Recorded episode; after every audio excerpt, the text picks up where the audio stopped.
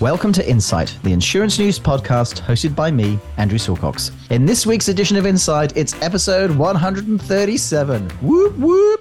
Who cares? I hear you cry. For many people, mostly my physicist father, the number 137 is a bridge between the tangible world of science and the intangible realm of mysticism. Seriously, look it up. It would be more interesting than this intro. Poppycock! Not just about the number 137, but this El Nino kerfuffle just seems a bit of codswallop, really. It's supposed to be sunny, summer, but it's monkeys outside.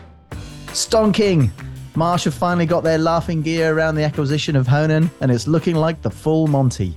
And tickety-boo, CGU is trying to show some love to brokers to get away from their damp squib reputation they've had for donkey's years. Hello, everyone. This week, I'm joined by Deputy Editor Wendy Pugh, Senior Journalists Miranda Maxwell and Bernice Han, Editor John Deeks, and Chairman Terry McMullen. Welcome back, Miranda. Thank you, Andrew. Nice to be back. Where the devil have you been? Oh, you know, don't ask, don't tell. Hello, Bernice. Hi, Andrew. What's your favourite number? 9. And we're not going to get any more out of that. I can't give you the answer. Welcome, Terry. Good morning. Are you like the number 137, a fine, structured constant, or the determination of how stars burn? Wow. Yeah, I could be, Andrew. If there was some way of doing it, roll on the next episode. Hello, John. Hello. Did you appreciate the best of British language in the intro? Yeah, some good retro phrases there. Well done. Excellent. Any I missed? I don't know. I come out with lots of random ones to my kids and they don't know what I'm on about. The pot calling the kettle black and all that kind of stuff. You should have started earlier, John. They're very important, those proverbs. And good morning, Wendy. Good morning, Andrew. In what has become a strange tradition, you're always last to be greeted, but first to be questioned. It's El Nino, Wendy, but you wouldn't know it. What's going on with our weather? Well, yes, there have been storms from South Australia through to Queensland last week with some particularly heavy rainfall and flooding in southern New South Wales and parts of Victoria. And the Bureau says there's been this low-pressure system which dragged moisture down from the tropics and pushed it into that region. And some places were getting more than a usual month's rainfall in a day or two. Mostly a lot of smaller areas that were affected, but there have been several thousand claims lodged with insurers. You know, it's not the size of a catastrophe event, but it's probably been the most widespread bad weather that we've had for quite a while. And it had followed a period of relatively dry conditions sort of earlier in the spring. Well, despite all this, Miranda, there's a severe risk of bushfire across much of the country still. Yes, there is. You might not think so with all the rain we've just had this week, but particularly across Queensland, New South Wales and the Northern Territory, and also some areas of the other states, there is increased risk of bushfire during summer. That's according to the National Council for Fire and Emergency Services. And New South Wales had its highest maximum temperatures since records began in recent months. And overall, Australia had the second highest. So with hot and dry conditions now forecast into the new year, the council says a lot of those fuel loads that grew during the wet years will dry out, and this will increase fire potential. We've already had some really challenging spring fires in some states, and the council is also singling out as particularly unusual that areas burnt during Black Summer are already burning again. So those forested areas that have regrown rapidly and are primed to carry fast-moving bushfires, that's unusual because typically areas burnt that recently would slow the spread of new fires. Well, one of the most talked about deals of the year has completed, Bernice. Marsh has finalised its acquisition of Honan. Yeah, signed and sealed. So the industry's mega deal of the year, Marsh's acquisition of Honan, is completed on Friday to be exact. So it's a big deal for Marsh. I mean, the global broking giant has said the acquisition signals its aspiration to be a market leader in the mid-market segment. As far as key executive appointments, movements post-acquisition are concerned, there's only one that has been announced so far. So Andrew Flutsmer, the former CEO of Honan, has started a new role role as Marcia's Pacific Head of Corporate and Commercial. He'll be transitioning into his new role, co-leading the corporate and commercial operations in the Pacific region with John Martin during the integration of the two businesses. We do expect more executive announcements as the integration progresses. As for the Honan name, it appears that Marsh is keeping it for now, so we'll wait and see. Do you think this will significantly alter the broking landscape, John? Yeah, I think it's significant. Honan has been a highly respected independent operator for decades, and now it's joining up with one of the global giants. To put it in perspective, Honan has about 400 employees in the region, and when it joins with, well, now that it's joined with Marsh, that brings the total number of Marsh employees in this region to 2,500. As Bernice says, the key for Marsh is the additional strength that this deal brings to its mid-market presence. It's really looking to build that up and become one of the leaders there. We expect there will be a lengthy period of integration, probably 6 months or so. And then when they come out the other side of that, we'll see just how dominant they're going to be. Well, while we're on brokers, John, CGU is trying to show them some love. That's right. We've reported several times in recent months about IAG's intermediated division and how it was struggling performance-wise a couple of years back, made a $100 million loss and reputation wasn't fantastic. Now, Jared Hill came in from Chubb to lead that division, and he's in charge of a turnaround plan, which is so far reaping dividends already. So the last financial year, they were back to making a profit of more than $200 million. Now, this turnaround plan so far is focused on internal matters, such as getting their sort of pricing and product offering and appetite very, very clear. But now Mr. Hill says that they're looking externally and they want to rebuild their relationships with brokers. So they've launched a strategy called Broker Love, which is all about getting back to basics, building up those relationships, helping brokers help customers, and taking accountability and so on. And one of the key aspects that Mr. Hill talked about was a phone-first policy. So he says during the working from home years, people got used to relying on digital communications like email and almost hiding behind a computer screen. He wants people to get back on the phones. He says that having a proper conversation leads to a better outcome, and this is all about relationships after all, so emails just don't cut it as far as he's concerned. So we'll see how brokers respond to this new strategy. I'm possibly directing this question at the wrong person, but do you reckon phone calls are more useful than emails, Terry? They serve different purposes, I've always thought. You know, calling by phone is all about a human connection, and if you like, a chance to really take the relationship to a more personal level.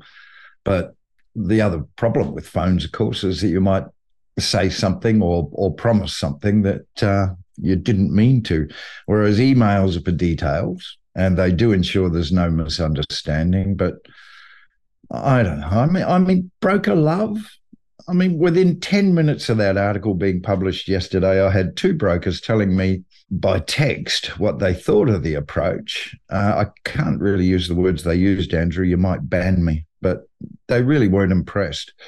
I was surprised, and any insurer would really need a program like this to do something that the rest of us thought they'd be doing every day. So if you really want to show the love, give the broker the ability to make the contact rather than the other way around. Always be available, and don't turn your phone off when you feel overloaded, because the broker probably is too. Saucer of milk. Well, Miranda, it's not every day that we get a new APRA licensed insurer. What is Ivory Insurance? Yes, APRA formally announced yesterday it's granted the general insurance license to Ivory, which is based in Brisbane. I spoke with its CEO, Scott Lawrence, yesterday, and he told me it had been many years in the making. The team come with some very experienced insurance pedigrees, as you'd expect. Scott Lawrence has worked at Guild, Ansvar, Zurich, and Tokyo Marine. And the CFO, Michael Tuffy, has held C-suite roles at Integrity Life and Suncorp Life. Ivory is going to specialise in SME professional indemnity. Its main shareholder is Michael Wood, who is CEO at Woodena Underwriting Agency, and that's the first client on the books. They say they have a more efficient legal services funding, and that's how they can offer competitive PI pricing. And they'll also focus solely on Australia, and they feel that's going to ring-fence them from some of the really extraordinary claims seen in PI offshore. Well, PI has been a problem area for many clients, Wendy. Well, yes, we've often written about professions where premiums have been rising or it's been difficult for them to gain cover, you know, sometimes because of various historical issues that have led to underwriters taking a particularly cautious approach. And, you know, it's been the case in areas like construction with building surveyors amid the defect areas have been well publicised there. Financial planning is another area where cover has been difficult. But there's always a lot of nuances within industries and professions, and you know, a need to take a more individualised approach can make a big difference. So a new insurer with strong local knowledge and understanding of this market would probably be very welcome. Alternating to New Zealand, Miranda, Tower is reviewing its ownership structure. Tower made a statement to the stock exchange yesterday saying it's appointed Goldman Sachs as financial advisor, and it's undertaking a strategic review of its ownership structure and exploring competition options. So Tower is 20% owned by Bain Capital, the US private equity firm that's held that stake since early 2018, which it bought from Suncorp Vero for about 50 million Australian dollars. Bain paid about 80 cents a share. Tower is now trading under 60 cents and its share price is down 18% this year. It's had a tough time. Obviously, the record North Island record flooding and Cyclone Gabrielle pushed out its large event costs, and its combined operating ratio rose above 100% in the latest reporting year. Inflation, motor theft, it's all been challenging. So it says the strategic review is expected to take several months and that no transactions will be done before it's finished. Could Tower revisit the idea of selling to one of the big two, Bernice? Possibly, but that's a long shot if history is any guide. I mean, Vero, Suncorp's via its Vero Insurance New Zealand did try to buy Tower in 2017. And at that time, Vero was had a minority stake. But then the proposed takeover was blocked by New Zealand's Commerce Commission. So Vero's stake was eventually sold to Bain, like Miranda just mentioned. So regulatory concerns sort of mean that IAG and Suncorp are probably out of the running if ever a buyer is found. One to watch is possibly Pacific International Insurance. So it's part of South Africa's Badger Holdings, a specialized insurance services group. So Pacific acquired a 5.8% stake in Tower in July. So it may well see the review as an opening to make a takeover offer, who knows. So and Pacific may not be a household name in Australia, but it does have some businesses here. It underwrites NIPS travel insurance products, and it underwrites pet products from online retailer Pet Circle. Well, finally, Terry, Insurance News has launched a conference. Tell us all about this new event. Is it exciting or money for all rope? Oh, Andrew, I'm very excited about this. I got to admit, it's been dominating my life for the last month, so it should. We're running our first ever national conference on March 19 next year in Sydney. And I really have to say, Andrew, I'm thrilled with the way industry leaders have been so fantastically supportive of it. And we do have an amazing lineup of speakers. We've been talking for years about running a national conference that did nothing more than say, how did we get here and where are we going? I think that's because one of the things that I do believe in communications is that the more people know about the wider environment they're working in, the better the decisions they make. So the theme of this conference is simply, where is insurance going? With all the post-COVID chaos and so many catastrophes and all that's going on, it's really a chance to take a deep breath at the start of the year and spend a day exploring the pressures the industry's under globally and locally, what's going to happen next year, and what can we do to take advantage of the opportunities and changes heading our way? That's right across the industry. Who's it aimed at? Oh, I knew you were going to ask me that. A very broad cross-section of the industry is probably the best way to put it. Really, anyone who wants to hear fantastic speakers from leading positions in the industry, giving candid opinions about the industry's issues and the things that are going to impact us in the year ahead, both good and bad. So I'd say any manager and their staff who might understand the inner workings of their own employer, but they've never really had the opportunity to understand just how vast and interconnected insurance really is. If you have staff whose work would be more effective with a more holistic understanding of the industry, let us say, there's a pretty unique opportunity. So check the website and book the date, March 19, 2024. Sounds useful. Maybe I should go and learn something. I think you should be there, Andrew. Yes. Well, that brings us to the end of this week's INsight Podcast by Insurance News. Thank you once again to our panel, Wendy Pugh, John Deeks, Bernice Han, Miranda Maxwell, and Terry McMullen. Enjoy your week, and thank you all for listening. If you have any questions or comments, please email us at editor@insurancenews.com.au. We value your input. You can read all these stories and many others at your leisure at insurancenews.com.au. You can subscribe to the INsight Podcast on iTunes, Spotify, Google, on all your favourite podcast platforms now. We look forward to catching up again next week.